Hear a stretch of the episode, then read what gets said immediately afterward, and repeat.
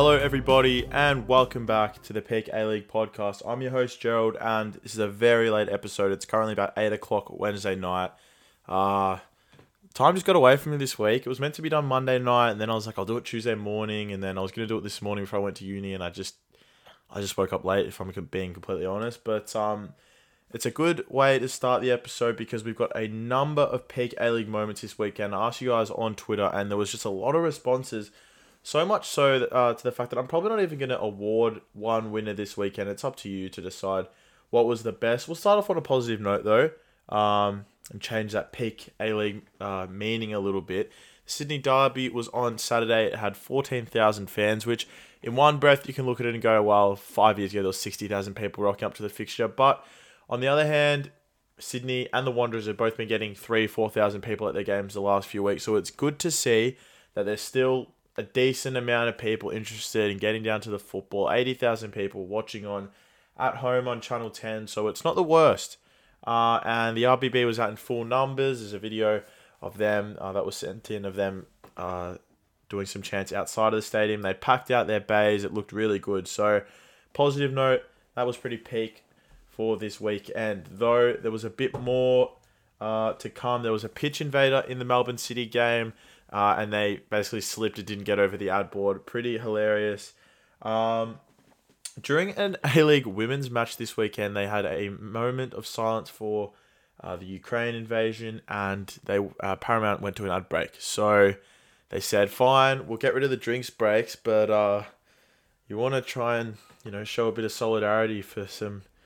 Basically, terrorism. We're cutting to an ad break for Harvey Norman or whatever they're showing these days on Paramount. Um, there was an instance of the Cove throwing a number of bottles onto the pitch at CommBank Stadium on Saturday, and all this really did was stop their own team from taking a corner uh, when they were down two goals. So very strange. But the biggest thing as well, to be honest, what I would personally be giving peak of the week because it's just so A League was uh, in Ballarat on Saturday afternoon. I didn't actually make the trek out to this game. I was not feeling it, but um, the net was ripped, which was the side netting. I don't see how it really affects the game whatsoever, but we had to pause and wait. It was just the start of the second half for them to go and fix it up. And the guy brings out some masking tape, which I just don't think is going to stick to the, the net, but uh, sort of fixed the little hole at the bottom. But the big main gaping hole, the reason they stopped the play, he just left alone, and then they just played on, and it didn't affect the game at all, like it probably everyone thought it wouldn't. So something about A League and, and the goals. Maybe we're not getting very good nets and good goal frames. It seems to always be an issue uh, with them. And there's one more big moment. Uh, actually, there's one tweet here that says the entirety of Daniel Sturridge's contract is peak A League. Um, not in particular this weekend, I suppose, but I think it's highlighted by the fact that Perth are finally back in Perth, and he's just still has he still hasn't started, still hasn't scored a goal or even really come close to scoring a goal. And we're more than halfway through the season. What a fail of a move, seriously. But the other thing as well, the Wellington and Melbourne City game was set for 4:05 on Sunday, and then got pushed back to 5:05, and then at about 4:30 it just got canned altogether. Um, and because it's the first time it was um, postponed because an aeroplane had flown over the top, but then it ended up getting postponed for weather. So very strange. Uh, it was a big, weird weekend in the A League, but that is all the peak of the week. We'll get back to the actual football itself. It starts all the way back on Wednesday. Now, I'm to rock through these games pretty quickly because I'm sure you're all well aware of the results. But City 2 0 up after goals from Berenguer and Leckie against Perth Glory. And they let two in from Fornaroli and Timmins. Fornaroli always scores against City nowadays. It's very, it's quite funny. But two all draw there. A good result for Perth. Uh, and City, again, that's their 13th or 12th and 13th points dropped from winning positions this season. Um, they've I think nine of those have come from against Adelaide, so maybe seven of them or something like that. Friday night victory, I tipped against them, but they proved themselves a 3 1 win against Macarthur. Um, and that was just a late consolation goal for Gianu as well. Rojas got on the score sheet for the first time in a while. There was a brace for D'Agostino, a quality win for Melbourne Victory. D'Agostino uh, scored tonight as well, looking very good at the moment. Uh, went to Mars Stadium, a 2 1 win for Western United over the Newcastle Jets. Two goals for Leo Lacroix not hurting his Johnny Warren claims whatsoever with a brace in that game. It was very, very good. Newcastle scored with about 10 minutes to go, and then they looked really dangerous for the rest of the game and almost equalised. But Western United got the three points. The Mariners beat Brisbane 2 1, at home. Um, so yeah, a nice free kick. And Kuol scored again. Lescano pulled on back for Brisbane, but it wasn't enough for the current wooden spoon holders. And then in the Sydney derby, it was 2 0 to Western Sydney. Mark Rudan against his the you know, side he won the A League with as a player. Uh, a penalty for Tomo and then a great header from Baccus, who was wearing the armband. A pretty inspiring performance. Um, on Sunday, we just had the one game Perth 1, Adelaide 2. Now, I spoke last week and I, I said, I think Perth, realistically, with the double game they had last week, I, I wanted them to get four points for me to be convinced that they could still have you know a bit of life in this season. And they started well by getting the point against Melbourne City on Wednesday and I really thought they'd go in here and back it up with a win, but they uh, they let themselves down big time. Goes goals for Ibusuki, who's I think got four now in not not many games, maybe six or seven. He got onto the score sheet, as did Mo Toure. Uh, there was a late penalty for Bruno Fornaroli, but Adelaide walked away with all three points. Then today, I didn't get time, uh, obviously, to do this before. It was the Mariners one, victory one, so another goal for D'Agostino, uh, another goal for Nicolai Muller, so two and two for him. And uh, it seemed, uh, from what I've heard and, and the clip that I saw, I do agree. It looked like the Mariners should have gotten a red card. It wasn't given. That was in the first half, and uh, they go on to equalise. So, bit of a contentious call, maybe. I don't know. I, I probably would have given it personally. At the moment, as things stand, Melbourne City's up 2 1 at half time. Um, a late goal for Berenguer after they, they went down 1 0, actually. Then they got an own goal. Uh, scored another. So from here on out, even though uh, it's kind of pointless now, but I'm going to tip 3 1 to Melbourne City. Uh, I think they'll just uh, keep on winning that one and, and edge themselves a bit further in front on goal difference on top of the table. Wellington and Newcastle, it's five minutes in. I'm going to say Wellington to win this one 2 0. The Jets looked okay on Saturday, looked a little bit dangerous. Wellington missed out on playing on Sunday, so they're probably that extra bit fresh. I think they'll do just fine. Uh, and that game is being played in Gosford, I'm pretty sure. So, yeah, a bit odd, but that's the theme of the season. Um, as we roll on to then the weekend's game. So there's no football on Friday, which is a little bit weird because we've got four on Saturday. There was a lot of cancellations. This is sort of the reason I'm glad at least that I didn't do the episode earlier because the Melbourne Derby set for this Saturday has been rescheduled. Western United and Sydney was set for Friday. That's been postponed um, with no uh, set date just yet. So the first game of the round. Actually, let's just touch on that quickly. Uh, Melbourne City fans acted like the world had fallen over when this game got cancelled. So essentially, they were supposed to play Melbourne Victory this Saturday. They were supposed to play Western United next Saturday. It's just been swapped around. And uh, these City fans on Twitter were inconsolable, to be completely honest. They couldn't believe it. They said the league's trying to kill them, they're ruining them. Victory should give up the three points because it's their fault for having the Champions League game. And uh, it, ridiculous. Like, seriously, they've. I don't know. That's crazy. They, to be fair, they do have to play all their games by April 9, and they've still got nine to go after tonight. So it's going to be a, a big month for them. But this, you know, this has no impact on it whatsoever. Um, so the first game of this weekend then is Western United and Melbourne City. This game is huge. Uh, all things um, considered, if Melbourne City go on to continue winning this game that uh, that they're playing at the moment, they'll be on 32 points. As a Western United, City have played 17. Western United have played 15. So if Western United win this game, they'll be three points ahead of City with two games in hand. I I honestly think this could be it. I think if Western United get three points here, I'd be willing to put some money on them to win the Premier's Plate. If they lose, it's a wide open race because then really they're you know they've two games in hand, three points behind City, so they could be three up, they could be you know level or three down, so anything could happen. But if Western get the jump here and they've won their last three against City, they've won both of them this season. While I think City are in some real trouble, I think Western United could storm away with the Premier's Plate. You know, City have got a really um, like jammed up fixture the next month. They're going to be having to rest players. So this game is huge. And uh, yeah, City need to find a result. But I'm going to tip Western United 1 0. They've done it to them twice this season. I think they'll do it again. Um, slightly worried by the attacking quality that City has, but uh, I think you know, this it's the best defense in the league at the moment, Western United, and I think they'll get the job done. Also, in that 505, bit of an awkward time slot, it's Brisbane Roar taking on Wellington. Uh, Wellington playing tonight, as I said. I think they'll win this one 1 0.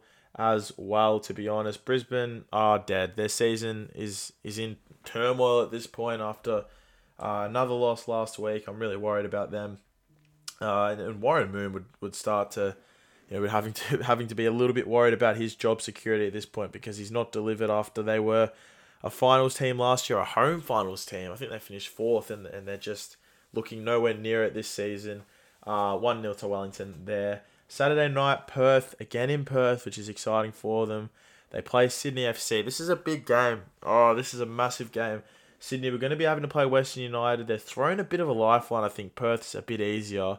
Um, they come off a 5 0 win in their Champions League preliminary game last night, which puts them straight through to the group stage.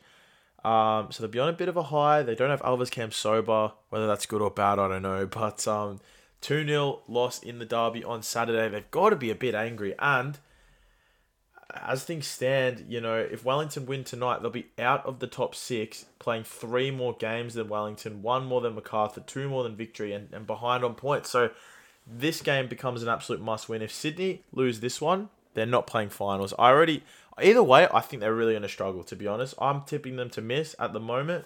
Um, if they, I, don't know, but if they lose this, you can almost lock it in. They're just, they're not looking good. I don't know how much longer Steve Corica's got uh, in the job. This team's aging. They're, they're lacking a quality defender. To be honest, it's not all their fault. They haven't gotten what they expected out of Donachie. Warland's not really up for it. They've lost Joel King and they haven't really recovered from that. Um, they need Michael Zullo to, to come out from the woodworks, whatever he's doing at the moment. I'm, he must be injured because um, otherwise he'd have to be in the team. But I'm going to go uh, a one-all draw here. I don't think Perth are good enough, but uh, I really don't think Sydney are either at the moment. So it's a bit of a bit of a yeah a spoon a spoon battle type game. Although I'm sure Sydney won't finish that low, but. Uh, the other Saturday night game is Macarthur and the Wanderers. This will be a really good game. Um, the Wanderers are coming in off a 2 0 win, a derby. They'll be excited, they'll be pumped up, and they're just going across to Campbelltown for this game. Macarthur, on the other hand, they're coming off a loss to victory. Before that, they drew to uh, the Jets, I believe it was, and they sort of threw that game away a bit. So they're not in the best of form either. And a team that was sort of being looked at as the third option to maybe take the plate along with Western United and Melbourne City, um, they've fallen off the pace again. They've been really patchy lately.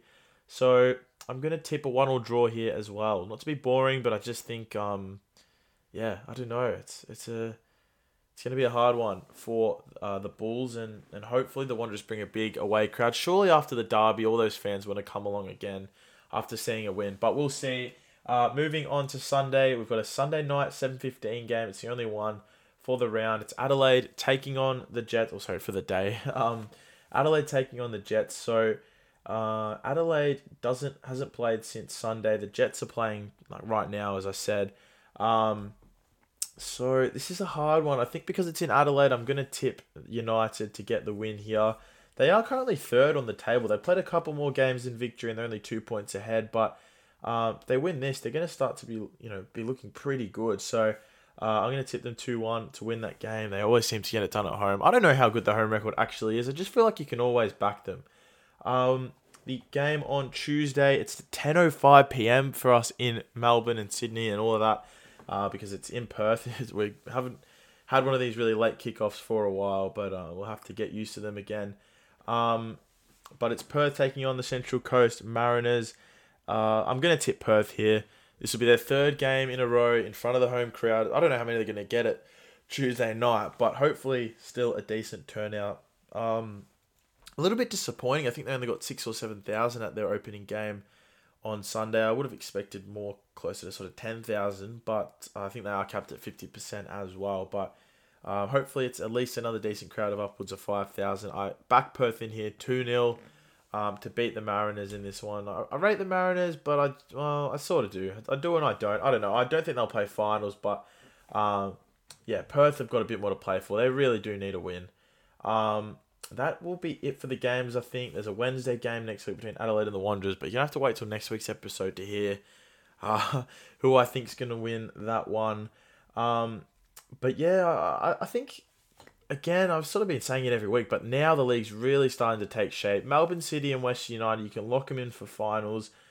Um, outside of that, I think Adelaide and Victory, I'm almost ready to sort of lock in as well. But aside from that, Macarthur, I'm pretty confident. Wellington, Sydney, the Jets, the Mariners, even the Wanderers, they're all still a chance, sort of. And um, Perth and Brisbane, I'm happy to ride off, although they are only like like Perth's a game behind the Wanderers and the Mariners, and they're three points behind them. So technically they're level, but I just I don't see it coming from Perth. Whereas I could, I could still see ten teams making the finals here. Um, I don't think Sydney will. That's my big call that Sydney will miss. It's not absolutely crazy and outlandish because I think a lot of people can see that they're starting to fall off their perch this season. But um, yeah, it's going to be very interesting um, this weekend. I can't wait for the game between Western United and Melbourne City. Um, 505 is a little bit annoying. I would have preferred a Saturday night, but it is what it is. Western United are giving out a few free tickets. They want to get a bigger crowd, you know, as big of a crowd as possible to this game. I, I think it won't get touch more than six or seven thousand, but um, yeah, I'm super excited. I think the club's going to put a bar tab for us at the pregame as well, which is just brilliant. So that should be good.